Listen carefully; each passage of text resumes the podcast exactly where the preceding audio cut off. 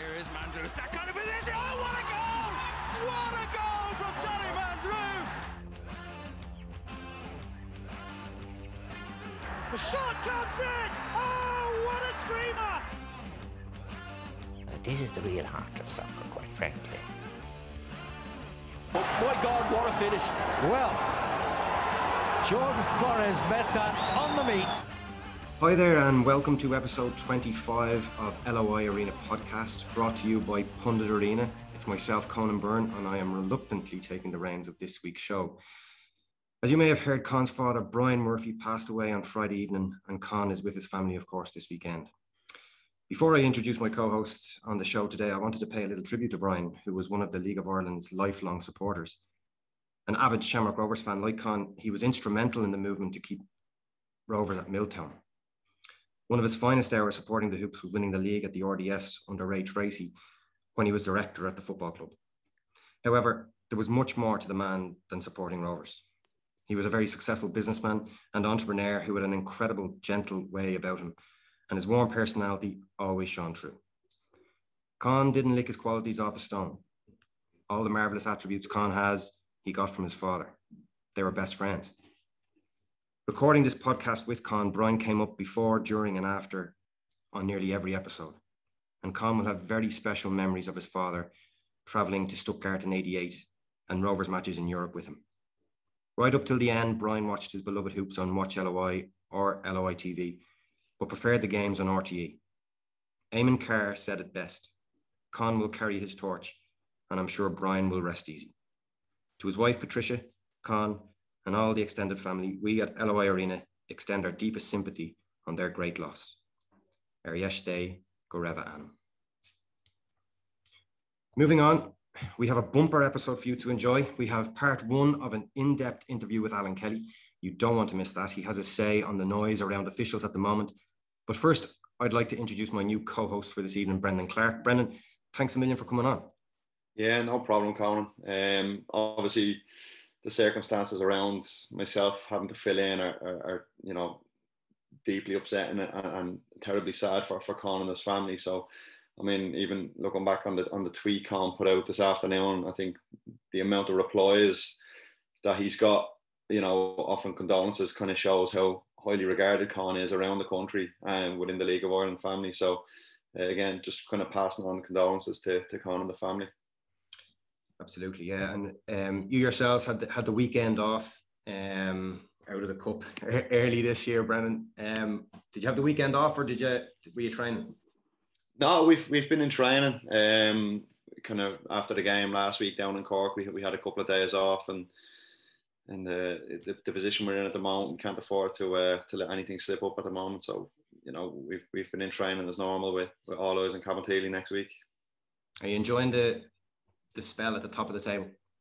Yeah, it's been good. You know, you're, you're, it's where we want to be. It's it's where we we seen ourselves being um, at the start of the year, and it, it's a it's a good pressure to have. You're there to be shot at, and, and, and teams, you know, there's nothing better for teams than, than coming and, and trying to take points off us and trying to take points off league leaders and that. So, like I said, we've, we've done okay so far, and and you know we're looking to looking to finish the job. Very good. Look, we'll we'll get straight in, straight into the action. We had, we had some fantastic cup ties on Friday night. Um, Bohs defeated Maynooth University Town four 0 Keith Buckley, Conor Levingston, Keith Ward, and a, a debut goal for Roland Idowu. Um, and Alex Kelly unfortunately got got a red card in, in the first half of that game to put the game uh, to bed pretty early for for Maynooth University Town, who went on a, a fantastic cup run themselves. St. Pat's ended Wexford's run in the cup with a 3 0 win at Richmond Park. Uh, two sendings off here as well. Talk about Alan Kelly later on, of course. Um, Darragh Burns with two goals, um, and Ronan Coughlan dispatched a, a contentious penalty um, towards the end of the game as well to, to put the icing on the cake for, for St. Pat's, puts them into the semi final. UCD lost out to Premier Division outfit Waterford 3 2. Colin Whelan went from hero to villain in, in the game, scoring early but missing a penalty at 2 all um, before Prince did what uh, what he has been doing over the last number of weeks in scoring goals. And a last minute winner has put the Waterford into, into the semi final. I suppose the game of the night at Ballybofey, Harps coming from 3 1 down with 10 men to grab a replay with two goals from substitute Sean Boyd, the last in the fifth minute of stoppage time, an absolute glorious goal. Um, and then in the SSE Airtricity Premier Division on Saturday night. Shamrock Rovers had a huge victory in their quest for their second successive league title. Rory Gaffney scoring in the first half to secure a 1 0 win. But I think the, the place to start, Brendan, is the, the FAI Cup with uh, and in Ballybofey, uh, a remarkable substitute performance from, from Sean Boyd. Yeah, uh, he was fantastic when he came on. Obviously, he, he bagged the, the two goals and and got the um, got Finn Harps a replay. Um, obviously, Sean's had his had his serious injury um, kind of back with the, the, on the PFAI camp over versus they played against Rochdale. Um, he had a, a, really nasty ACL injury, I think it was, and you know it's a testament to Sean and, and the professionalism he showed doing doing his recovery, um, doing his rehab, and and you know to, to, to come. I'm sure when he was injured, you know you're, you're dreaming like like nights like he like he had on Friday and coming on and, and being the hero and you know you just have to look at look at the third goal you know high ball into the box you know someone someone else might have, might have tried to snatch at it or tried to go and flick it on or whatever you know he's taking it down over his shoulder and, and slotted it into the bottom corner. A, a, top finish and you know it's sure I'm surely it's it's it's one that he'll remember for a long long time. Yeah it's just uh, I love the way he just kind of palmed palmed off to Andy Boyle and a, a seasoned pro himself international footballer and just the way he held him off to to take that ball down and to create space for the finish was remarkable. Did, did, can can they do it in the replay? I think they can. I mean, they've had a really good, really good season so far. Finn Harps, you know, they've gone on one in places that you wouldn't expect that that they'd win, and you know, it's it's a new Ollie Horgan team. If you get me in, in terms of the style they play, they still have that um, the basics of football where you have to defend hard, defend fair, and, and stuff. But they have really good technical players that they can play football as well. And it's something that in the past that they, they would have been labelled with that they're more an industrious side, but they, they can get the ball down and, and play, you know, really good attacking football. And you know, the, the boy up front, Owolabi, he's he's on he's on some streak at the moment, and he always looks a threat. He's powerful. He's he's quick, and he can certainly finish. You know, so I wouldn't be writing Finn Harps off on, on, on Tuesday certainly they Finn Harps will be going there full of confidence, obviously scoring three goals against Dundalk. And as a goalkeeper, I'm interested to ask you what you make of the of their current goalkeeper situation. Um, three goalkeepers used in, in three games. The two previous games, you could say that the goalkeepers didn't cover themselves in, in glory. What have you um, what have you made of it? Look, I mean, I think I think I think that's that's a you know the reasons behind the changes are, are a question for for Vinny, I suppose. Um, the only thing I could say is that you know when when you know you're chopping and changing, you know it can be hard to to have that consistency. Obviously, with um, you know you, you you're trying to build relationships within within units and stuff with your defensive unit in front of you and stuff, and um, you know even down to the small thing like certain goalkeepers right footed, left footed. You know, like it, it, can be something small like that that you know it may take time to get used to. So I'm, I'm sure it's not ideal having to, to chop and change. The three goalkeepers in three games isn't ideal, but you know for Dundalk, I suppose, look, they're, they're not out of cup. You know, they have a home game. You know, so I'm, I'm sure they'll be they'll be preparing properly, and, and you know they'll be looking to, to get through to the semi final on Tuesday as well. Gary Rogers put up an unfortunate tweet yeah. on the putting it up in, in injury time where uh, I've, I've, I've fallen victim to that myself over the over the years. But uh, yeah, it's um it's just incredible. And Finn Harps, as you say, Tuesday night, it's going to be a, an, incredible cup tie as well. Um, and it could be Finn Harps' first semi final since 2014. So it's a, bit, a big opportunity for them. Yeah, it is, and I mean, you know, it, it's it's not a free hit because you know you you want to get through to through, through to the to the semi final, obviously. So I mean, they'll, be full of confidence going there. Um, given that they were there, I suppose everyone thought they were dead and buried. You know, in what 83rd minute they were they were three one down, 84th minute, and then and then for Sean to, to bag two and and and, and snatch a replay with the last kick of the game, you know, it, that that'll give them a bounce going into Tuesday, and and you know, obviously if you know they keep 11 players on the pitch, you know, they'll, they'll have a they'll have a right good chance and you know, it, it has the makings of being, of being, a, of being a really good game. And, you know, it's one that, that both teams, I suppose, are looking forward to hopefully going through. Moving on then uh, to Richmond Park, I'm interested to hear your thoughts on Darragh Burns. I know I, have seen him in the flesh myself. Um, when I was doing a bit of work for for for St. Pat's, um, at a recent game against Derry City, and I was impressed with him. But you played or you trained with him last season. What does he have the potential to to go on to big and greater things?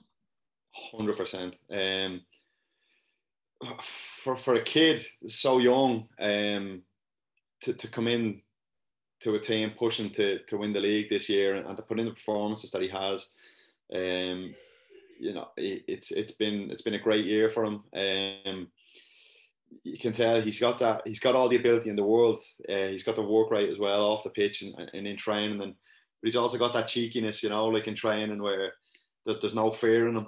Um, but again, you look at his two goals last night. They were there were two one on ones, and and you know you'd expect maybe someone that young to, to snatch at it or you know try and put their laces through it, but he hasn't. He's cool, calm, collected. You know, side foot two goals, and you know it's um he, he's done really well, and sky's the limit for Derry. You know, once he keeps his head down, keeps working hard, and who knows where he can go. Can they win it? Like it, it's it could be only be their second FAI Cup in 70 years if they manage to to to win the FAI Cup this season. But can they do it? Yeah, I mean, as Liam would say to us back in it, someone has to win it. You know, um, not them. You know, they've uh, they've obviously got got a good squad there, and and, and you know they've had a good season and, and stuff. So you know, they they'll be looking for a home draw, I suppose, in the semi final and, and, and using that Richmond crowd now that now that everyone's back to uh, to kick on and go to the Aviva and you know they'll be looking they'll be looking to win a trophy and and um, obviously qualify for Europe. I think their main competitors probably for the cup are Bohemians, um, in my opinion. And Con has put his neck on the line saying that they are his tip to win the competition. Um, how much have you been impressed with them this season? They've been they've been top class. I suppose they had it. They had it well lately. They had they haven't they hadn't had the, the greatest of starts. Um, and I'm sure that they'll look back on individual games where they, they could have picked up three points instead of one or one instead of zero and stuff. So um, you look the year on year, Trevor and Keith and Trevor, they, they seem to to just churn out the players, you know, coming through from the 19s or whatever. And again, last year they lost Danny Grant, Andre Wright, um, and you know they brought in Georgie, um, who's had who's had an exceptional year. Um, and then you know the younger lads coming through as well. It's it's they're great to watch. They're they're full of full of energy. Um, and again, you know, it's it's young lads playing in the league with no fear. It's it's you know, it's, it's obviously great to watch. I wanted to ask you actually about about Georgie Kelly, considering that you you you played him again with with St. Pat's last year, but he didn't really shine at the club. What do you think has changed for him personally? Look, I, I don't know. I mean, sometimes it, sometimes just moving to a club just doesn't work. It doesn't fit, you know. Um, you, you sign for a club with all the best of intentions and stuff, and sometimes it just doesn't happen for you.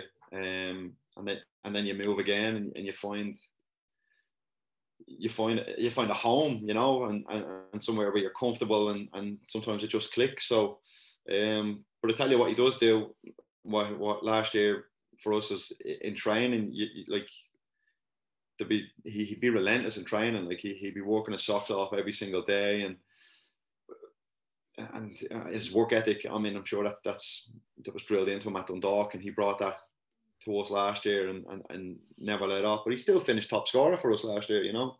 Yeah. Um, I think people forget about that. Yeah. Um, so look, you know, Georgie's a great lad off the pitch as well. I'm, I'm delighted to see him do well. Uh, I think we always seem to be talking about Bohemians um, youth setup at St Kevin's Boys and all, and, and Jamie Mullins on Friday was was awarded the player of the match at 16 years of age how important is it to have a good youth system the way Bohemians are doing at the moment? Yeah, look, I think it's massive. Um, I think obviously with the with the new the new regulations, I suppose, around Brexit and players not not leaving, um, like they would have done before, was you know now now they have to now they have to come in and, and stay here, and you know it, it's it's a good opportunity for them to you know I know you push the education side of things, but you know, now I don't say I'm not going to say they're stuck here, But if they, if they maximize maximize their time here, there's there's a great opportunity for them to to play first first team football, get an education, and you know it, it's it's a very young league, um, all across the board. You know, even you know from from when we started in the league, it was it was an older senior pros everywhere. You know, but now you now you're you're you're looking at it being a really young league, really exciting league, and and um, technically better as well. Technically, much better, and and maybe that that's you know football has changed, I suppose, in the last five years, and managers have had to adapt and and and, and change their philosophy, I suppose. And um, there's no way I would have got a game nowadays. coming through. No, tech- mate, you're shit. Yeah. um, but no, look, I, I, suppose you know bringing players in as young as young as they are into the first team environment to see how they get on. You know, we we, we would have had players in training with us from the 19s and, and stuff, and you see how they get on. And you could bring four in, but one might stay around, and he could be the jewel. You know, like so, it, it's all it's all a player ID kind of thing, and see who's ready for it. And and it's great that managers have. There's no fear in managers putting players into teams as well. Like I know, again, I go back to when we were there would have been a fear of playing a kid in yeah. in games, you know. But now it's nothing. If if you're if you're good enough, you're old enough. So and you go at the deep end and sink or swim, and and the majority of players I, I can see are, are, swimming at the moment. Yeah, and you can see them a lot of them in the under underage international teams as well, which is great. And yeah, so Bohemians have a wonderful chance of, of picking up some silverware this season. Waterford as well will be looking to uh, to add some silverware to their collection. Marc Bircham has come in and, and done an extraordinary job, but UCD put up some fight. I thought there may have been a shock on the cards. Yeah, look, UCD are, are they have they have their philosophy and uh, about about how they play football, and you know we've seen firsthand this year of you know they dumped us out of the cup two 0 um, in our first game, so we, have obviously seen that up close. And they have some some technically very good players in in Colin Whelan and you know Liam Kerrigan both scored the other night, and you know they, have threats from all over the park. Um, and again, it's it's a young side. It's it, there's no fear. You know, it's going out, it's expressing yourselves, and and going toe to toe with it with a with a full time Waterford and, and and not having a fear of losing. You know, and, and obviously that comes that comes from the manager and, and and the philosophy that they they have there just thinking there actually I probably might be putting on, on the spot here but obviously we're hearing a lot of talk about Colin Whelan being on the 21s Liam Kerrigan is there any other player at UCD that maybe is not grabbing the headlines that perhaps should be uh, geez, you have put me on the spot there. Yeah, look, it's that's not that's not really for me to say. I suppose. Um, I suppose you'd have to ask Andy Myler that and, and, and what he what he thinks of the squad. Like I'm not going to come on and I haven't really seen enough. I've only seen you know the, the clips from when we prepared to play them and, and, and stuff. But I suppose for, from from playing against them, they, they have quality all over the park and sometimes I suppose with, with UCD teams, um, it can depend on on what year of the cycle that they're in, of, of how many yeah. how many players are in their first year of their degree and, and they're, they're only getting up to speed and that you know so um someone who who might not catch the eye this year like you're saying could only be in the first year of their degree and they're only in the first team environment for the first time but you know next year and the third year you know that they'll really come to the fore and a word on Marc Bircham. He came in, Waterford, nearly near, they weren't at the bottom of the table. They were with Longford at the bottom. Um, but he's completely turned things around. He has. And, and you know what? He, he's come in, and I tell you what, talk about buying into a league. Um, he's done that. I mean, he's he's obviously done his research on the league and done his research on, on the players that he has and, and, and what areas he needed to strengthen, kind of in, in the window, um, and he's done that. And you know, he's he's he's come in, he's fully respected the league that's here, which is great. He's bought into Waterford as a city. He's I think he signed a two-year deal there recently. You know, so obviously he's he's happy enough with with what he's doing and and and that the players are buying into what he wants and and you know you can see it in their performances and the results that you know they're, they're going in a really positive direction so we've talked about the four teams there. Brendan, who's your tip to win it? I can't. I've Conan. I, I we're not in it, so I couldn't really care to be honest. Who wins it? Um, if it's in not the us, fence. I, I, no, if it's not us, I don't, I don't, I don't, I honestly don't care. So, um, Who would you like to win it? I know you're a Pats fan and, and take them away out of it maybe, but like, would you like Bohs to win it considering like how well they're doing off the pitch with all the stuff that's going on, or would you like Waterford to win it? I, I, ooh, I, Harps would be good though, wouldn't it? I, I'd love Ollie to win it. Can you imagine the interview after that? Ollie, you've just qualified for Europe. Yeah, but we weren't great.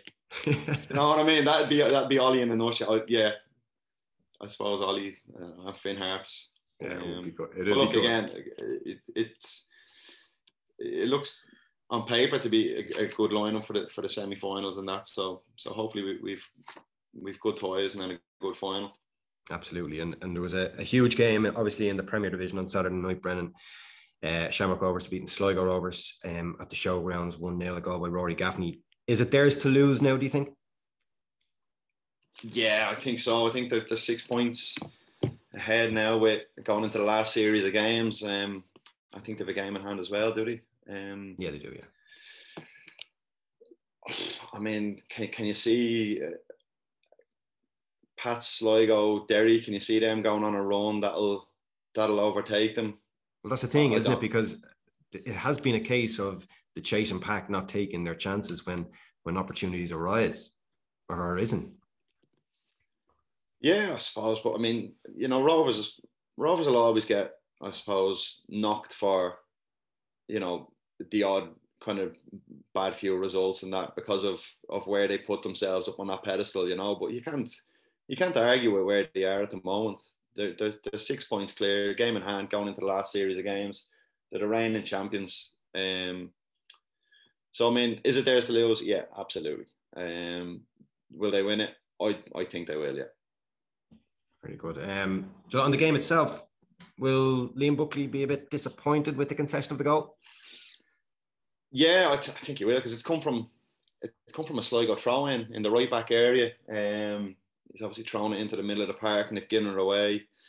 Um, and then you know Gary, I think it's Gary O'Neill's had a shot on goal, and and Ed. Look, I'm, I'm not you know I'm not going to bash goalkeepers here, am I? Um, it, it's, it's difficult to say because there's only there's only one camera angle, and you know the way the new footballs are, geez, they move all over the place. Will Ed be disappointed in where he's parried the ball? Yeah, he will. I'd expect him to be disappointed. Can I understand why it's happened? Yeah, absolutely. I see it. I see it on a daily basis in training of of how players strike the ball and how they move and that. Um, but um, no, I thought, thought Rovers were, were they done really well defensively. You know, the last what 15, 20 minutes, they got a bit frantic and you know, Pico Lopes throwing, throwing themselves in- in front of things, Lee Grace, Sean Gannon, you know, they defended very, very well and, and, and seeing the game out pretty pretty comfortably. And it'll be all about them trying to secure that European spot for next year, Sligo. Yeah, um, I mean, I don't think I don't think anyone kind of would have put them up as high as they are, bar probably the people inside the camp quietly. Um, but yeah, I mean, they they should go on to, to secure, you know, a European place, which would you know I'm sure it'd be a success for for Liam and, and Dave and John Russell and you know the staff down there. Um, I, I know what Sligo is like around the European week, um, and, and there's a great buzz. Um, and uh, yeah, so hopefully they, they can do that. They can finish, you know, in, in the European places and, and, and bring that European football back to Sligo. Very good. Um, I suppose now it's time to to meet our guest for this week's episode, Alan Kelly. Obviously, referees have been in the limelight over the last number of weeks. Um, a lot of people have been complaining about different things. We had Stephen Henderson on mainly talking about fourth officials and their role. Um, and since then, there's been a lot of sendings off. As I said, contentious decisions. Another good few on Friday night, and more managers being sent sent off. Andy Myler was sent off um, for UCD, and um, it was the referee's turn to um, to have their say. And I was delighted to be joined by by Alan Kelly, a former League of Ireland referee who's now over in in in the MLS, and this is what he had to say. So I'm delighted to be joined now by from America by um, referee Alan Kelly. Alan, you, you spent a lot of time in the League of Ireland and you left in 2013. But uh, you follow the league very, very closely. Yeah, hi Conan. Uh, yeah, thanks for thanks for having me on. Yes, um, finished in 2013, um, but I've been a League of Ireland fan all my life, and uh, you know, just just because I immigrated didn't um, didn't stop me um, being a League of Ireland fan. So uh, yeah, I do. I follow the um, I follow the league since I since I left home, uh, and I've I've followed it um, all the way through to pretty much today. today, yeah, when uh, a lot of uh, decisions have have been the talking points have come up again. And I suppose, look, we'll delve straight in to, to this because I'm going to talk about your own career towards the end of the interview. But the decisions are, are being are huge talking points um, at the moment. And we had Stephen Henderson on a couple of weeks ago talking about his point of view from the League Managers Association. Um, but can you understand why um, there's a lot of talk about the decisions at the moment? Um, as somebody who's who's uh, who's watched um, uh, games weekly over the last, um, especially this season, uh, but over the last number of seasons. Um, I'm very, uh, I'm very familiar with the decisions that people are talking about. Um, I know that, that, there's been very much a focus on the uh, on the fourth official side of things uh, and the managers. Um, and like over the last couple of weeks, I have noticed that it, it's it's very much to the fore very much more so than than I've ever seen it um, in, in relation to refereeing at home. Um, I did hear Stephen's interview uh, a couple of weeks ago. I listen to your own podcast every week, but um, I did listen to Stephen's one, uh, I suppose, with with more interest. Um, and I know Stephen pretty well from from uh, me being a referee in the league, and and Stephen being a manager in the league. And uh, Stephen's a guy that that uh, I always got on very well with. Um, uh, you, could tell from his interviews very passionate in terms of in terms of the coaching and managing side of things and the game in general. Um, he made some very valid points. Uh, I'll be straight up and say that there was a lot of um, a, a, lot of points he made that I didn't necessarily agree with, but that's okay. You know, um, uh, I'm quite sure that, um, um, uh, that that that that's just not that's that's the, that's the thing. You know, is that you will um, we will have differences of opinion, and that's okay. So um, so where I can where I can understand uh, some of what's being said um, and agree with some of what's being said, I'll, I'll, I'll disagree with a lot of uh, uh, uh, what what people say just simply because there just seems to be a very uh, subjective uh, look. The game is very subjective, and refereeing is very subjective, and decision making is very subjective. You know, um, uh, I, I, think there's a duty from the from the referee side of things to be um, um, to be communicative. I know communication has some has been something that's uh, been discussed an awful lot. Um, but I also think that the, that the, education in terms of the laws of the game, there's a duty uh, from uh, from players, from managers, from from pundits, um, people who follow the game like yourselves, to be fully aware of what we're actually talking about. You know, um, I'll be the first person to say, look, I'm, I'm a referee, uh, have been for years, um, and I've made plenty of mistakes, and we do, it happens. Uh, uh, and that's just part and parcel of the game. Um, I do think it's it's uh, I do think the the coverage has been a little bit overboard and a little bit one sided uh, over the last number of weeks. Um, I know social media is a lot to say in terms of that, but look, social media is social media. Um, I'm very much more interested in in, in the players and managers uh, and referee side of it, um, and with the, the, the greatest and best of respect to the um, uh, to fans. Fans will always have have their opinion um, maybe a little bit, you know, kind of tempered towards their own team. Okay, so so yeah, I'm I'm I'm very familiar with the with what's going on. Um, can it, it can it be a lot of kind of one-sided discussion here? Because obviously, when a manager speaks to the media, it might rise up the supporters a little bit more, whereas the referee doesn't get his opportunity to communicate his decisions with with with anybody.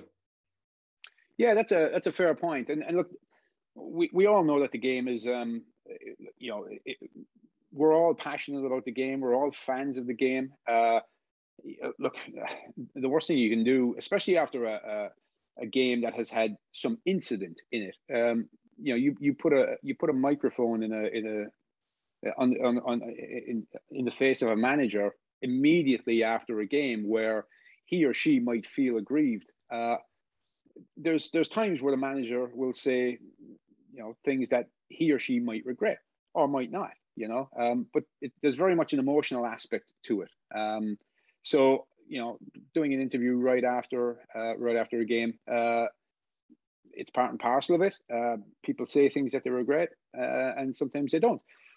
From a referee point of view, I know um, I'm very much a, a, believer in communication. Um, uh, communication on the field, communication pre-game. You know, um, uh, there's times where I would have loved as a referee to come out and give an explanation. Um, I think I did that once way back when I got in trouble for it. um, and again, uh, done so in a in an emotional environment. Um, so, uh, but there's been many times I'd love to have come out and, and, say, this is what I saw, and this is why this is why I made a, a, certain decision. Um, uh, there's been plenty of, of, of trials that have been done in different leagues in relation to that, where uh, where officials have received media training. I think that's a, real key part to it. Received uh, media training, and and and given their explanation as to as to um, uh, why they had given a specific decision on the field of play. There's also been instances where where you know, referees have been given media training and um, and still said the wrong thing.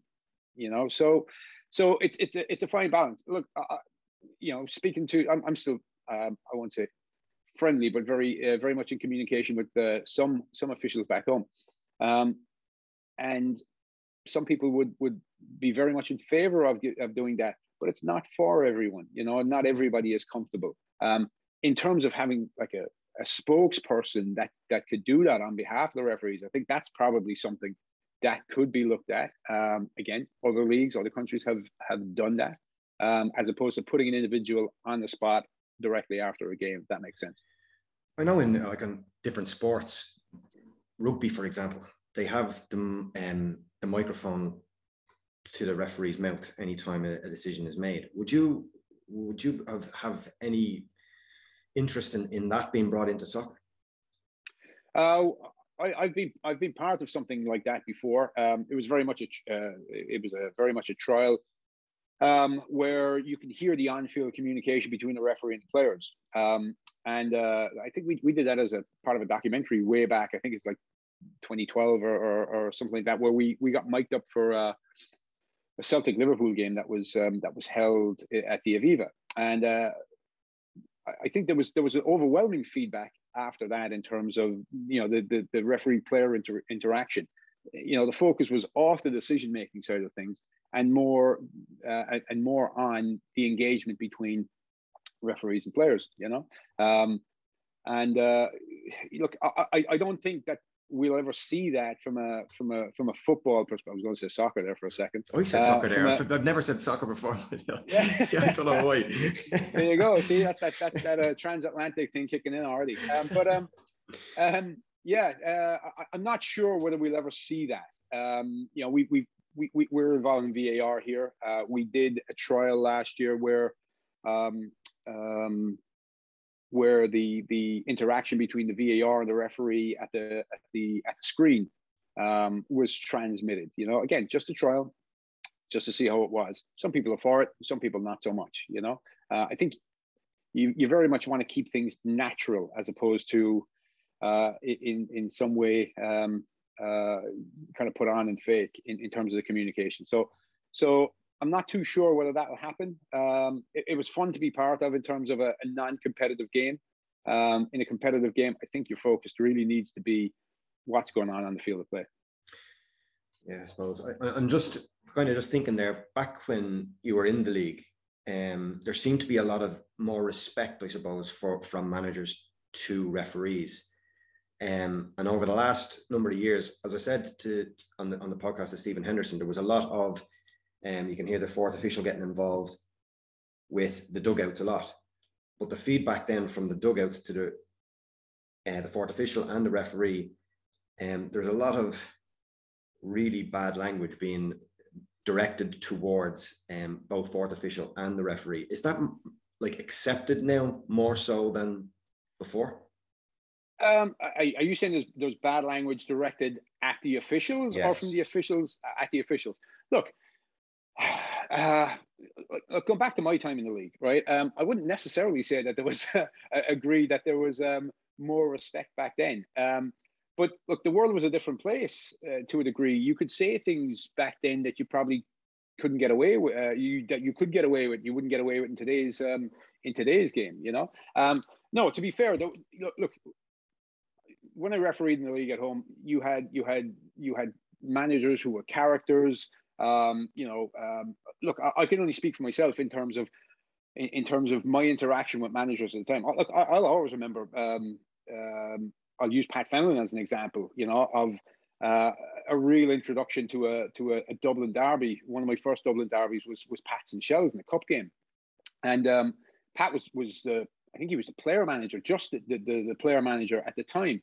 And uh, Shells had equalised. Stewie Byrne equalised late in the game, eighty something minutes, and he got injured in the in the collision with the goalkeeper.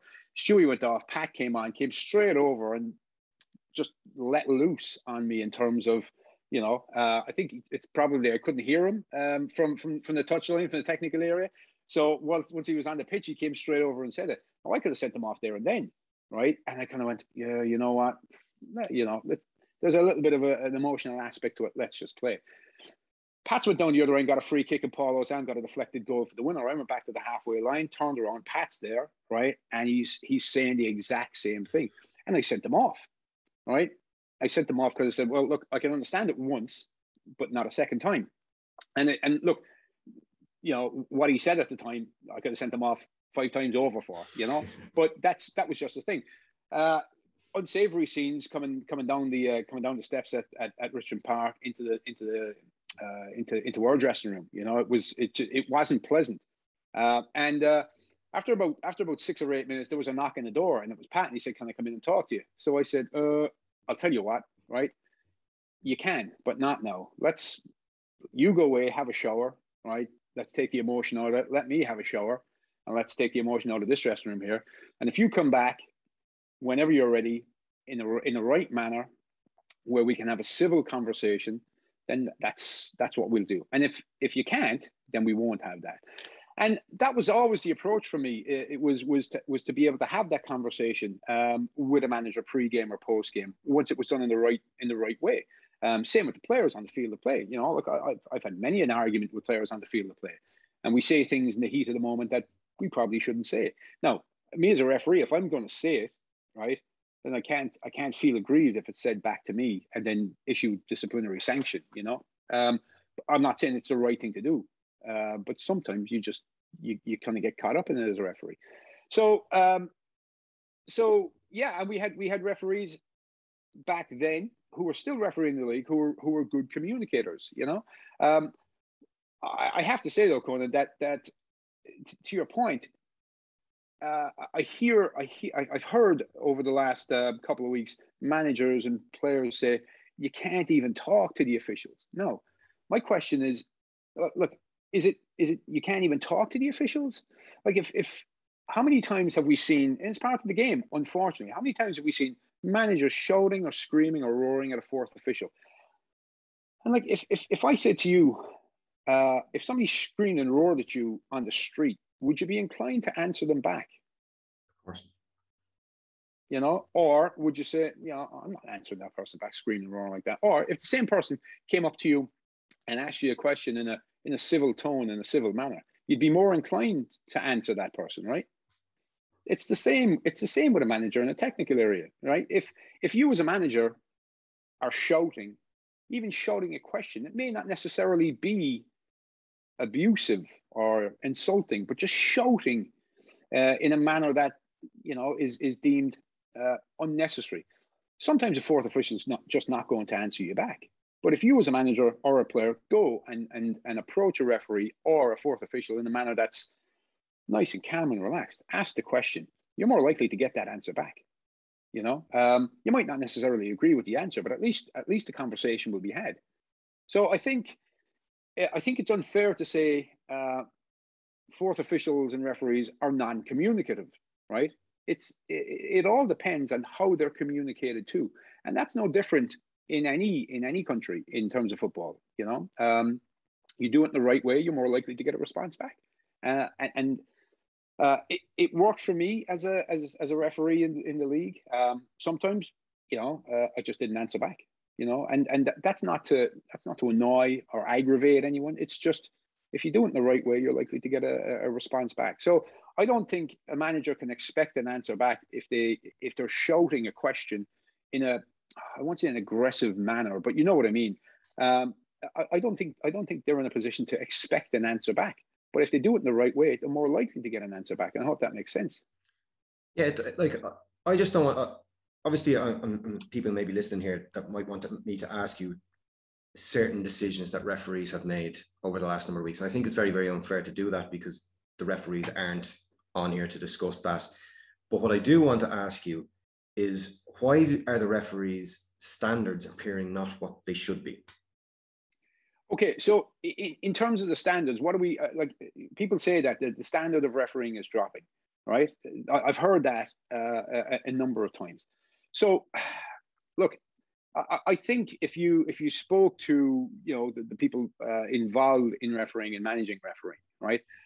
they're not going to tell you everything is great. And I'm not here to tell you that everything is great and, and all of the referees in the league are excellent every week from, from, from one game to the next, whether it's Premier Division, whether it's First Division, whether it's Women's National League, uh, and, and, so on and so forth. Okay.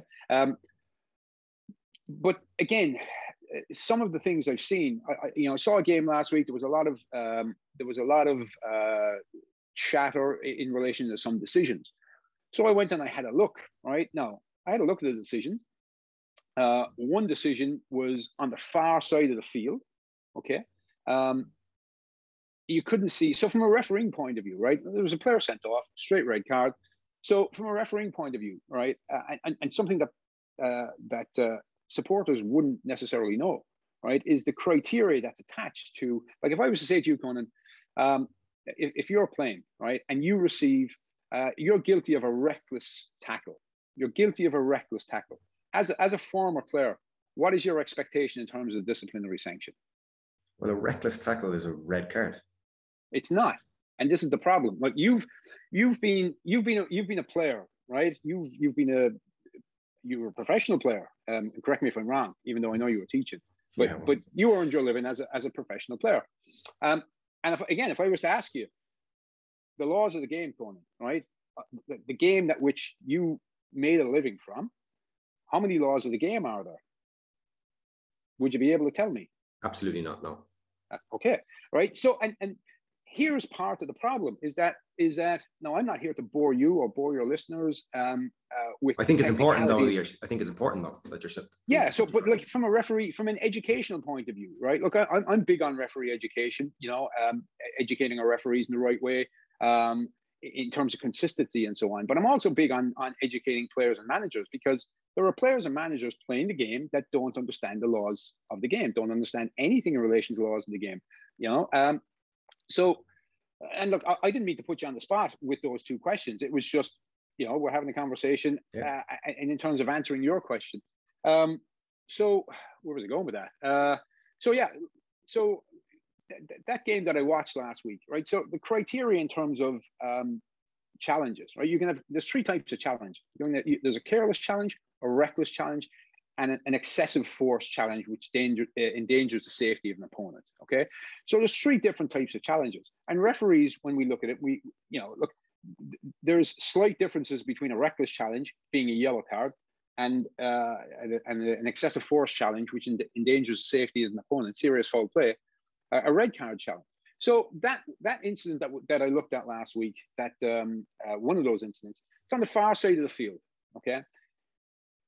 And when we try and judge those challenges as referees, we're, we're judging the, the, speed of the challenge, the force in the challenge, uh, the point of contact with the with the player on the receiving end of the challenge, the mode of contact, whether it's the side of the boot, whether it's the studs, all that kind of thing. All of these criteria all have to be applied within within within a second in terms of making your decision. Now, me as a referee looked at that and I couldn't tell based on on the one camera angle that was that was available, right? Whether it was worthy of a yellow card or worthy of a red card because I couldn't I couldn't attach the criteria. Look, the ball was ahead of, of the attacker. The opponent was behind the attacker, right? The opponent made no attempt to play the ball whatsoever just wanted, just lunged, dived in, lunged in from behind um, to take the player down, who was away into yards of space. I have no idea where the point of contact was. But if the point of contact was on the Achilles or anything like that, right, then it falls into red card territory. Now, the referee, to be fair to him, is 10 yards away. He's 10 yards away with an uninterrupted view. Okay. And he went and gave a red card and got absolutely slaughtered just simply because, in people's opinion, it wasn't a red card. But there was no no knowledge of of that type of challenge and the criteria of, uh, in, in, in that type of challenge. Does that make sense? Am I, am I no, you know, no. I, I, am not. I don't mean to pigeonhole everything into uh, into into into those categories, right? But but there, you know, like it, it's not. The game has changed. The game has evolved. It's not the 80s and 90s. And look, the game now is is a different game than when it was five years ago. It's a vastly different game to what it was 10 years ago. Um, and uh, me as a referee, I'm not the same referee now as I was when I started. I'm not the same referee now as I was five years ago, you know, because as a referee, you either evolve with the game and the changes and the amendments with the laws in the game, or you get left behind, you know. So, um, so, uh, like, like there's 17 laws of the game, right? 18. We used to always say there's 18 laws of the game. Eight, law 18 being common sense, and and the common sense factor has been kind of taken away or taken out of the game over over the last number of years. You can still apply common sense, a little bit of common sense in certain areas, but but now the the, the law changes have moved towards mandatory uh, situations that happen on the field of play that are mandatory yellow cards or mandatory red cards. And again, I'm very very conscious that I'm I'm I'm getting too technical uh, in, in, terms of in terms of the educational aspect to it. Um, from a manager's point of view, going back to the managers, first of all, uh, in 20, 2019, before the 2019-2020 season um, started, uh, the uh, the IFAB, the International Football Association Board, people who were responsible for the game um, and, and changes in the laws of the game, introduced red and yellow cards for managers in the technical area. Uh, sorry, uh, for managers and coaches within the technical area. Okay, prior to that, uh, it was you know a warning and ended up being a dismissal. There was no card shown to managers and coaches. So back in 2017, 16, 17, um, there were studies do, done in lower leagues in England uh, to to uh, to um, to study the behavioral patterns uh, of managers and players. It's it was deemed that the technical areas were becoming um, problematic, not portraying the game in the best light. Okay, so so the behavior within the in the technical area was deemed to be getting out of control. So they wanted to do something that could just, you know, bring it back within control, okay, and and portray the game positively. So there were studies done in terms of uh, manager and coaches' behavior. So um, they trialed red and yellow cards. So it was it was found that once a manager or once a, uh, a coach was given a yellow card, he or she would modify their behavior for that game, for the remainder of that game, but it wouldn't necessarily carry on into the next game. So what they did then was they they had a uh, they introduced um, similar to what players have at the minute. Once an accumulation of yellow cards comes up, there's a suspension. You know, so once managers and players, uh, sorry, once managers and coaches uh, saw that there was a direct consequence to their actions, there was a there was a there was a change in their behavior. Okay, now uh, so so that's that's where this came from. That's that's where this originally came from was to improve the behavior within within the technical area to to improve the image of the game. Okay, that's that's fundamentally where IFAB uh, were coming from. So, um, so using myself in, in terms of you know right now, I, I haven't had to issue many yellow cards. I, have I've not sent off a manager in in uh, in, in the two seasons uh, that um, uh, that that uh, since that law amendment came in. But I have yellow carded managers twice, right? Um, and one manager, we spoke like this was right before the game. I said, "Hey, look, I know it's a big game. I know it's a derby game. Let's try and keep the emotions in check. Let's communicate in the right way, and so on." And after two minutes, it was like, "Wow, he's you know." My fourth official is saying, "Oh, you know." like I'm gonna have my hands full here. I'm, I'm, trying to talk to him, but the emotion is there, and I'm like, yeah, okay, just just keep talking to him just keep him, just try and keep him, you know, working with you. And eventually, 42 minutes in, I had to go across and issue a, a yellow card. And, he, and he, he came to me after the game and he said, I needed that yellow card. I needed a yellow card because once I got it, I knew then that I was no good to my team if I continued to behave that way. So that, that's just that's trying to give you an example of of how it works positively, right? Um, where where the manager doesn't focus on the referee, right? There seems to be there seems to be an acceptance that it's okay to shout and roar and scream at, at, at the referee or the fourth official, and we're guilty of that as referees because we've we've kind of facilitated that and enabled that a little bit. Um, and then when something like this comes in, this like this is a you know red and yellow cards was a was a um, what do you call it? That that that was more that was a real that was a that was a real change to the law. Uh, so so managers are struggling with that a little bit, in my opinion. Right? Um, I don't think you know. I, have looked at the stats at home. Uh, so, sorry, um, I won't say managers all over the place. Um, you know, I look at a lot of football in a lot of different countries. Um, I do see red and yellow cards given out to managers. No idea of the stats in terms of those countries. But what I do see is an immediate behavioural change.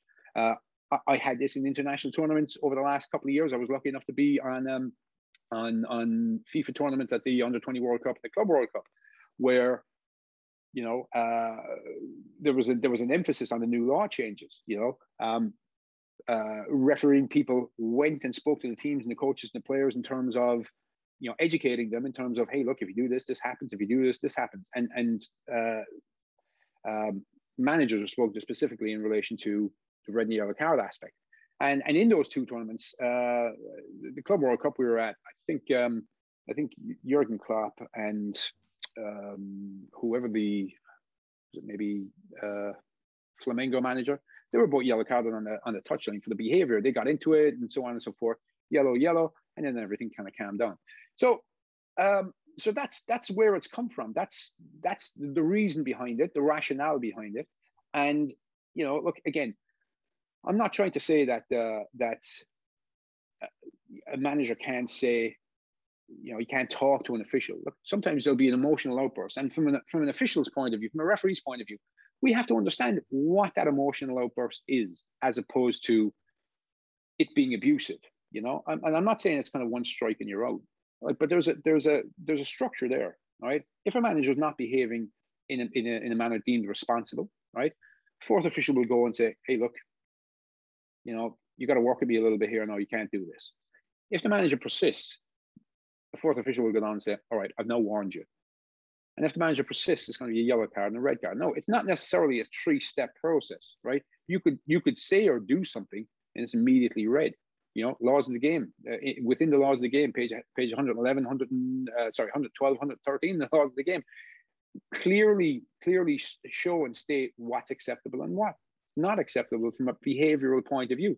I, I listened intently to Stephen a couple of weeks ago, and I don't want to be in, in any way, I don't want this to sound dismissive, but Stephen talked about the fourth officials having to go through um, conflict resolution training as if they're working doors and bars and nightclubs and stuff like that.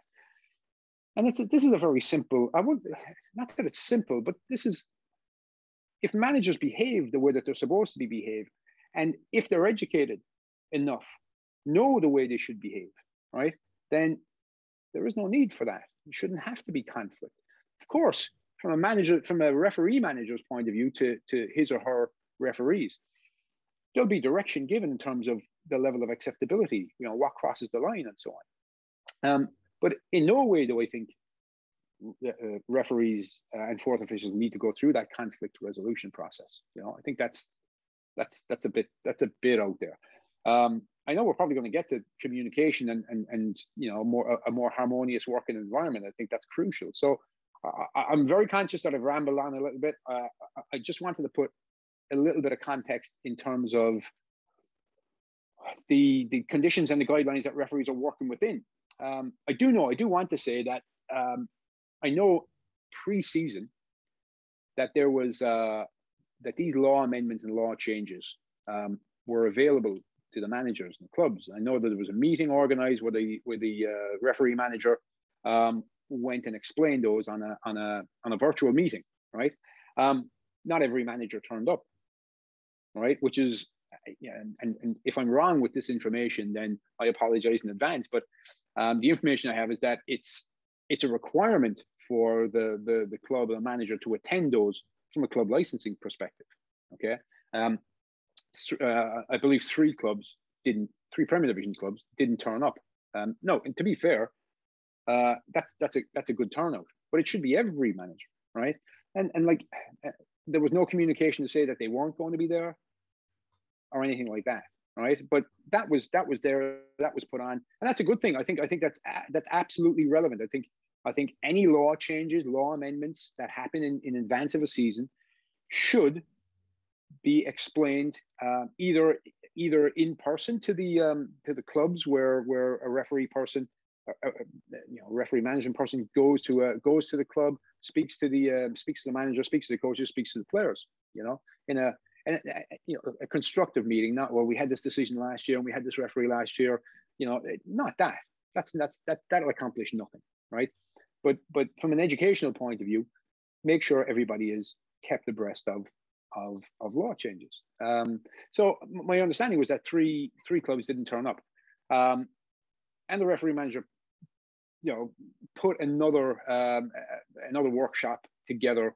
to facilitate facilitate those those three clubs. You know, so so everybody is is is working within. Um, everybody's working within. Everybody has been given that information, so they they should be aware of the of the guidelines.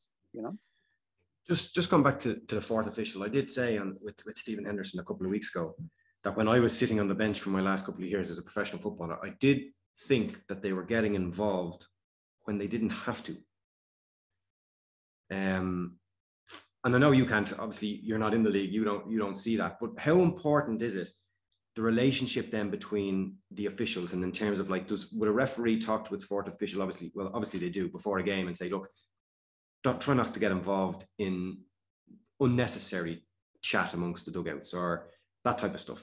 Would that happen?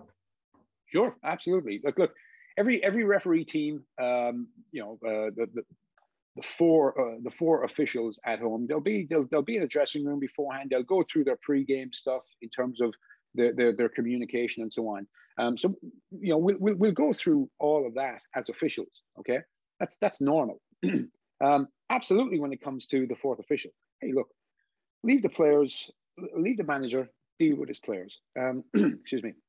Uh, I, I, know Stephen referenced um, um, referenced Ollie a couple of weeks ago, and and, and uh, Ollie Horgan, and he said if you take if you take cursing away out of Ollie, you don't have the same you don't have the same manager. And from a referee's point of view, Ollie can curse and roar and scream at his own players all he wants. No, it's no it makes no difference to to, to the officials, you know. So so I would, I would, as a fourth official, fourth official recently, let the managers deal with their players. Okay, answer a question if the question is asked in the right way. Understand the emotional aspect to it. Try not to involve yourself unnecessarily. I, I do agree, Conan. I do agree with you that uh, I do see fourth officials kind of tend to get involved a little bit, not necessarily just in the league at home, but when I watch the games at home, I can see some interaction. Oh, I have no idea what's being said. Maybe the fourth official is just, you know, maybe he has or she has been asked a question and is just going across there. But it, the fourth official shouldn't be seen as a sounding board for 90 minutes, you know. Um, not necessarily he or she's not necessarily there to engage in conversation for 90 minutes with uh, with the with the technical benches. Um, but you're right in terms of if you go over too often, your your your message in terms of your disciplinary control will be lost a little bit. You know, you don't want to, you want to find a happy medium between too much involvement and too little involvement. Involve involve yourself as a fourth, and and you know, uh, uh, all of all of the fourth officials, like everybody that comes into the league, you know, the any official that comes into the league, they're younger. They've worked in a in a in a league that's local to them. They come up to a higher level of football. They're involved in in, in a training in the um, in an educational side of things. Uh, but it's it's it's maybe finding their ground and finding their their their their comfort uh, comfort level. Maybe they feel because they're younger that you know I, I need to be seen to be more active as a fourth official. When in actual fact, it's that's probably more detrimental to it, you know. But it's it's it's it's finding that that that balance between too much involvement and too little involvement, and, and that might be some of the reason for um um for for, for what you for what you uh you mentioned yourself in terms of being uh, being on the bench. You know, obviously we're we're getting on a little bit in in terms of the interview, but I did want to bring up communication and in the sense that how how can that be brought out in terms of in, in in bringing it into the league to make sure that communication is key between all parties. That we can all we can all have our our say in a in an appropriate manner. I think that's a really good point. I think that's something that um, uh, I, again, I know I know Stephen mentioned it in in his um, in his interview. I, I completely agree that a, a, good harmonious working relationship in terms of in terms of the the, the manager side of it, manager side of it from from from um, manager's representation, referee representation. I think that's really really key. Again, my experience uh, my experience here uh, in the US has has shown that to me to work absolutely uh, in terms of in terms of fostering a better relationship. You know, um, I, I, do think that that preseason that preseason um, um, educational session is is uh, will help as long as you have buy-in from from the players and the coaches, as opposed to it being a chore to have to sit there for an hour and, and, and listen to something that they don't have any interest in, you know. And I, I understand you know, look, you, you and look, I've played the game a little bit before, you know, so I understand uh, the player side of it. I'm coaching here at the minute from uh, from uh, from my sins as well, um, and, and the underage level, so I can understand the, uh, uh the, the coach's frustration a little any bit. Yellow car- any, um, any yellow or red cards? Not yet, not yet, but you know, um, but yeah. Uh, so so uh, so that's that's one side of it. I know Stephen Stephen Henderson is the. forgive me for not knowing if there's an official title, but he's he's the representative. He's representing the managers. Yeah. Um, and I know he he had said that you know they're, they're currently not not affiliated or acknowledged by by by the association. Um, but whether it's whether it's whether it's the the, referee manager with individual managers, um, or whether it's you know the referee manager with somebody that's representing the managers, I think a mid you know something mid season just to just to kind of sit down and kind of see how the season is going. You know, um, discuss any sort of trends that are, that are appearing in the league. When they say trends, I'm talking, I don't know, simulations, stopping and promising attack, things like that. Um, that might be more more to the fore than they had been before, discussing that side of it, and then and then a review at the end of the season. Look, not everybody's going to agree, but at least at least there'll be there'll be an understanding from both sides as to where um as to where things are going and moving and what needs to happen to uh, to adjust to it. You know. Um, um, so, so, so I think I'm, I'm a big believer in that, and I think I think you know once once once that's there. Look, I, I know I know you know the the the person responsible for refereeing at home um, is is very much into into that side of it. Um, and I know that again. I, I know this because because I spoke to him uh, midweek. Uh, the ability for managers to pick up the phone right? Just pick up the phone and and and contact uh, and contact them uh, to discuss something that might have happened in the game, so that you know the, the manager can get it off his or her chest, and they can get an answer as to you know um, why it was or wasn't. It gives the, Does that happen, the referee manager. Alan? Uh, I can give you, I can, I can, I can tell you, right, that in the year and two thirds that that person is in the position that he's in, right? Uh, six six managers in the league have picked up the phone, right? Two club secretaries and a director of football. The director of football was was uh, was this week. You know, so so that that option is there. That option is there, it, and and and he's more than happy to facilitate it. Look, I'm not here to be to be his spokesperson or anything like that, not at all. But you know, you, you asked the question in terms of communication, and I'm saying it's there's there's the door is open there to pick up the phone and, and have that discussion. Now, one thing I will say is that when a manager picks up the phone to have the discussion and they have that discussion, that's a discussion between those two individuals. You know, the manager can bring it back to his players for sure. If a manager goes to the media and divulges the, the, the, the contents of that discussion, then that trust is absolutely broken. You know, and and what's the what's the point then? If you're going to do it, if you're going to have that discussion, then have that discussion. You know, both sides learn from it. You move on. You take it to your respective um, your respective uh, whether it's your referees or whether it's your um, your, your players. Well, surely that. Or, or, or, sorry, surely that sorry. discussion should be be had. Before, like obviously we talked about the emotional element of the game, and you have to talk to like your social media after the game, after and TV after the game. But surely you should be speaking to the referee as well. And and I know, like we both we know who you're talking about in terms of who's who's in charge of the referees. I don't obviously say his name out loud, but um, surely that op- that they have to use that option and contact them to see to to let them know their their grievances. Um, hear from what what he has to say, whether or not he could say, yeah, he could agree with the manager. He could say, yeah, it was a poor decision. What coming to the end now, Alan, but in terms of retrospective action against the referee. So obviously, as a player, you make a couple of poor decisions, you're dropped. Manager, couple of poor defeats, you're sacked. I know a lot of people have been talking about referees getting mistake after mistake and sure. still get this get games week after week. Is there a is there is there something with the referees that uh, that happened in that way? Yeah, the one thing that that, that really kind of um, throws me blood pressure up is when I hear there's no accountability um, for referees. There is. There's absolutely accountability. Just because it's not made public doesn't mean it doesn't happen.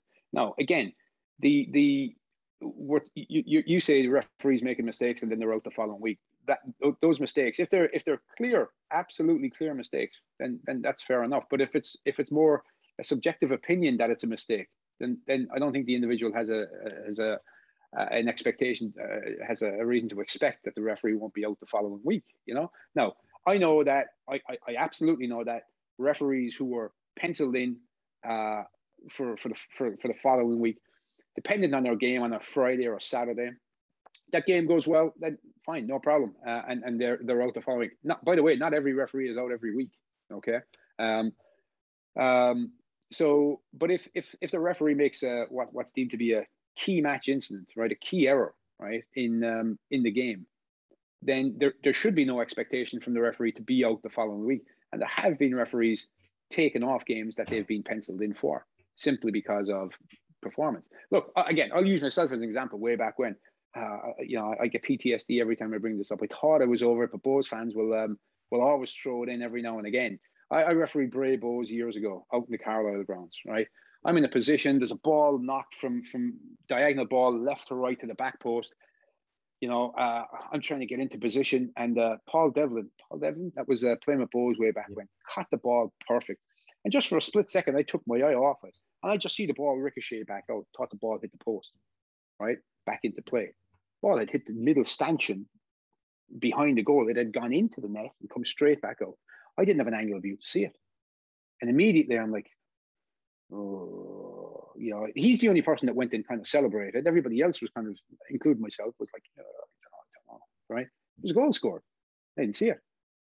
You know, so, so, so I back then at the time, if you if you made a big big error, you're taken out for four weeks, right? Taken out, out, out for four weeks. I was taken out for six, and rightly so and rightly so. Now, look, I'm not a big advocate of being out for six weeks. It doesn't do the referee any good in terms of you know losing the match match sharpness, all that kind of stuff. Confidence. But that was that was a terrible, terrible decision from my point of view, non-acceptable decision. You know, I, I say terrible, terrible decision. I sound like you know one of the pundits at home. Um, um, but um, um, but yeah, so so there is accountability. There is accountability uh, when it um, when it comes to it. You know, um, just just one thing before we we, we get off this one. One one thing that again, it's been it, you know it, the line of uh, there's been there's been so many yellow and red cards given this season that it's out of control and so on and so forth. Just from a statistical point of view, I'm not a huge stats person, right? But again, the information that I have is just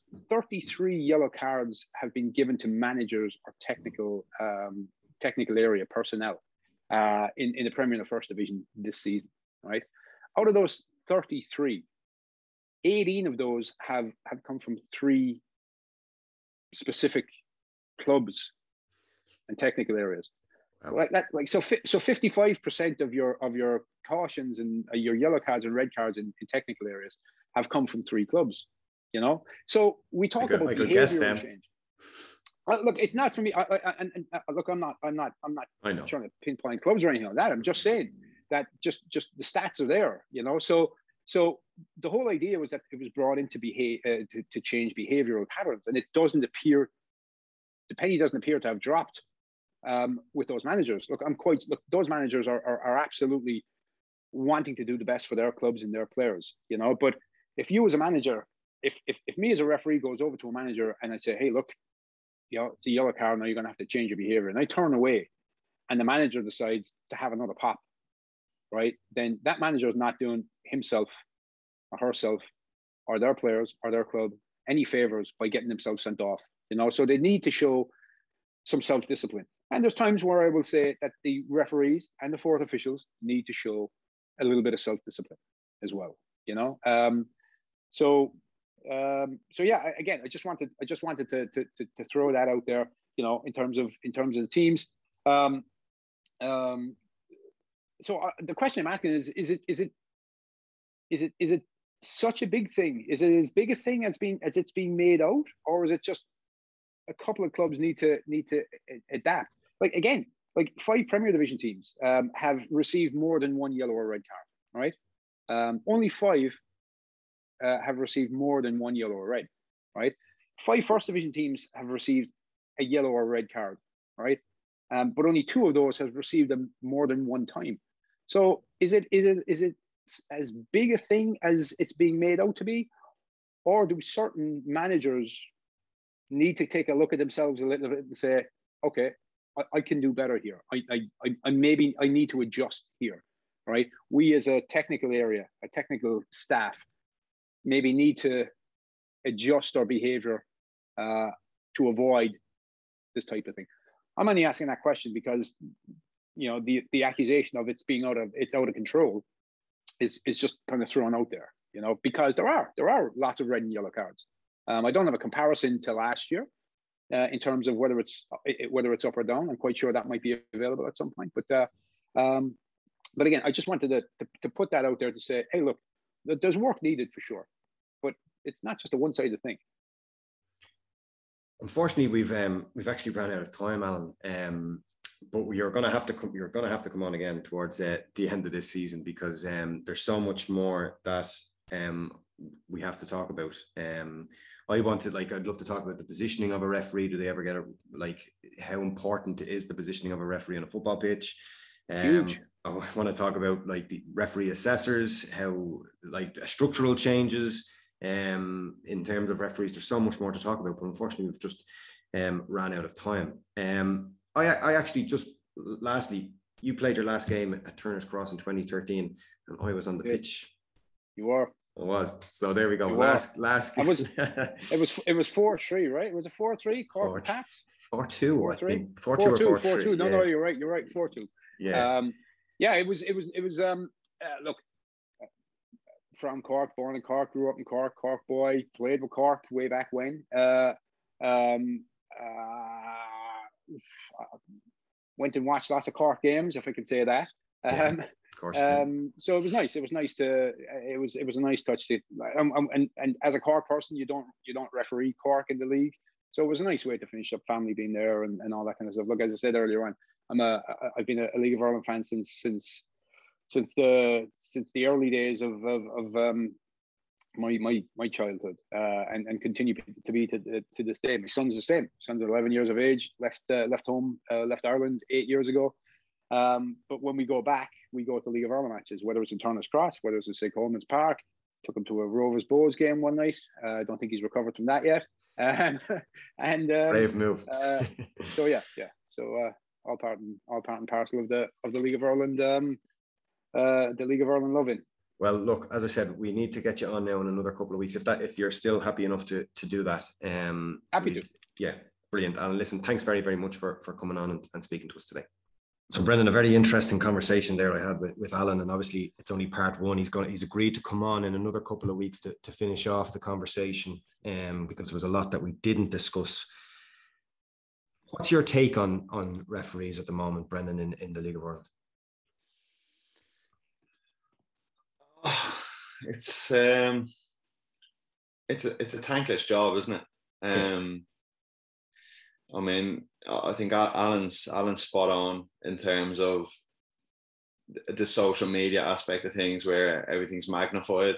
Mm-hmm. Um, obviously, we have access to you know all the games are being streamed now, so any little any little decision that that fans are, are unhappy with are able to go back a minute, screen record, upload it to social media, and then it, it, it all it all kicks off again, doesn't it? So um, I thought he made a very very good point on players and managers not knowing the laws of the game, um, or not fully understanding the, the, the laws. Um, I mean, we done the referees course years ago.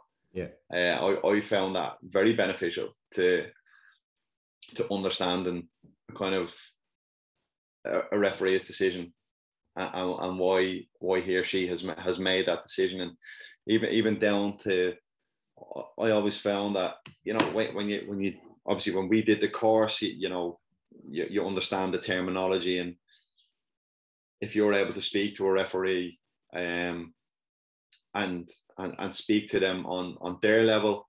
We, we obviously you know their terminology you know you find that they that they respect you a little bit more in terms of okay this fella knows you know the, the laws like so there's there's can be an open dialogue there.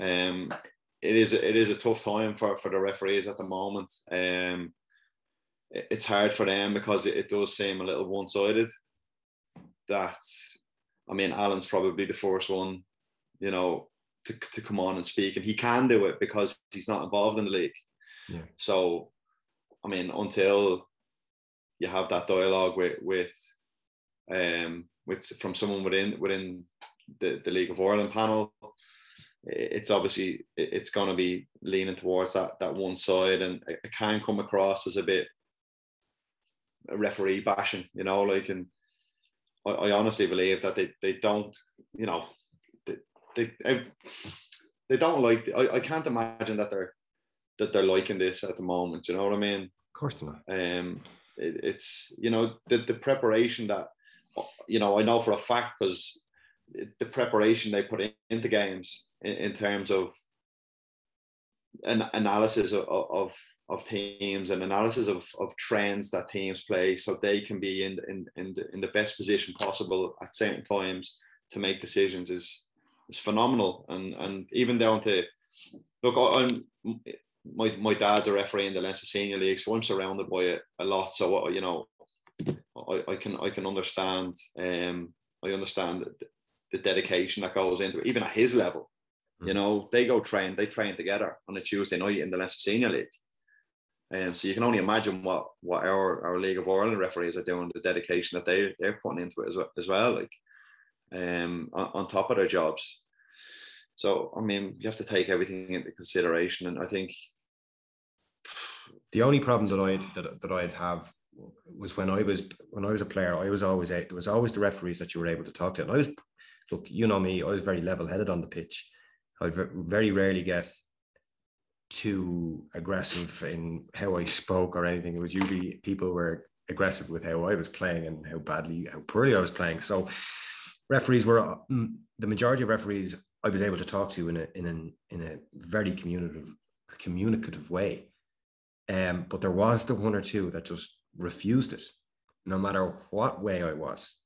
Um, and that's that was and that was the issue that that I wanted to speak with with Alan was about that communication that needs to be worked on. And look, he agreed on it, and he, he thinks it needs to be to be worked on. Um, his education, I thought, his his referee education is is is was extraordinary. Um, I learned a lot. He schooled me at one stage too um, on the loss of the game. But um, yeah, I'm really, really looking forward to the next part when we do that. Yeah, and listen, Alan, Alan was the, the top referee in this country, um, and you know he he was cherry picked to go over to the MLS, and and um, you know he's been exceptional over there. You know he's he's he's refereed in all the top games over there, and it, it's great to see someone from from our our tiny league, you know, really go and go and make a make a name for themselves on, on such a stage, you know. Um, yeah, he's so done, yeah, he's done great. Um, moving on then to fixtures for this week, we have Bohs entertaining Derry at Dalymount Park on Monday. We were we were talking about that FAI Cup replay at Oriel Park between Dundalk and Finn Harps. That takes place on Tuesday night at quarter to eight. And then Friday's fixtures, Bohemians again at home against Finn Harps, Derry are at home to Longford. Sligo make the trip to Oriel Park to face Dundalk. the big game of the weekend, I think uh, St. Pat's play Shamrock Rovers at Richmond Park. And finally at the RSC, Waterford versus Drogheda United. Uh, Brendan, obviously um, uh, the, the standout fixture there, I think, is is St. Pat's against Shamrock Rovers. What what do you make of that one? It's the, it's the tie it around, isn't it? Um, forced to be second. Uh, they're always great games, aren't they? In in you know Pats and Rovers, and especially with the crowd being allowed back in now, there'll be that bit of added um, bite, added spice to it, added bite. Yeah, um, and you know players can feed off that, you know, and, and and raise their game a little bit more. Obviously, I think both teams will go out go out to win the game. Um, I think that's that's that's what Shamrock Rovers have done. They've gone to win every game, so it's Pat's the same. Uh, I don't think they'd be too disappointed with a with a with a point. Um, but yeah, it's it's uh, hopefully it's a nice tasty one. Absolutely. Um, I think if Shamrock Rovers do win it, I think that is uh, guaranteed. Then they have their two hands on the cup, let alone one. Um, the first division then Athlone host Wexford. Uh, play Shels. You're making the trip up to Stradbrook. Galway host UCD. Cork face Treaty um, at Markets Field. And on Saturday, Cobh Ramblers play Bray Wanderers at St. Colman's Park. Um, obviously, I'm going to ask you, uh, Brendan. I asked you a question earlier on, actually. Shamrock Rovers' title was theirs to lose, but can the same be said for Shels? um, look, I suppose if you're saying Shamrock Rovers being six clear with, with nine to play is theirs to lose, um, you know, us being 10 points clear with, with only five to play, it's definitely ours to lose. But, you know, look, we're under we're under no illusions as to as to the task ahead of us. Um, you know, we, we, we don't want anyone, we don't want to need any any favours from anybody. And um, you know, all eyes are on on going to Cabinteely to get three points. But uh, that that's look, it's the old cliche. That's all we're doing. We, you, you just get into a routine where you're just taking off game by game and and uh, moving on to the next, and, and, and that's all we'll be doing. So we'll be fully respecting Cabinteely. Uh, we'll, we'll do all our prep work on them this week, and and we'll be looking to go to Stradbrook to win the game. And yeah, we'll uh, we'll see how that goes. Well, be careful because I remember playing for Shelbourne and Stradbrook was always a, a banana skin for us. So um, I'm sure you'll uh, Ian Morris will will you to be made very yeah, well look, aware of uh, that. Yeah. Yeah, absolutely, and the supporters have been, have uh, have made us aware of that as well. So, but look, it, it, it doesn't matter who we were playing, Cabinteely, whoever. Um, you know, we, we fully back what we, what we're doing and and how we play the game, and and uh, we feel that if we prepare prepare and play the way we have done the last few games, we, we, will be okay wherever we go. So, fully respect who we're playing, and and we we, we give we give each um, each fixture full attention. Um, a game that I will be attending this week, Brendan, is the women's national team uh, friendly Ireland versus Australia at Tallaght Stadium. That's on Tuesday night. Um, so really, really looking forward to that. And um, finally, I'd like to thank you, Brendan, for for coming on at such short notice um, to co-host this podcast for us today. It was uh, it was great to hear your views on on on different on the on the scores and the and the results and your own um, game at the moment as well. So thank you very, very much for, for coming on. Yeah, no problem, pal. And obviously, we'd like to, to, we're thinking of Con at this time, and we'd like to dedicate this episode to Brian Murphy. Keep on hooping. Thanks, guys. See you next week.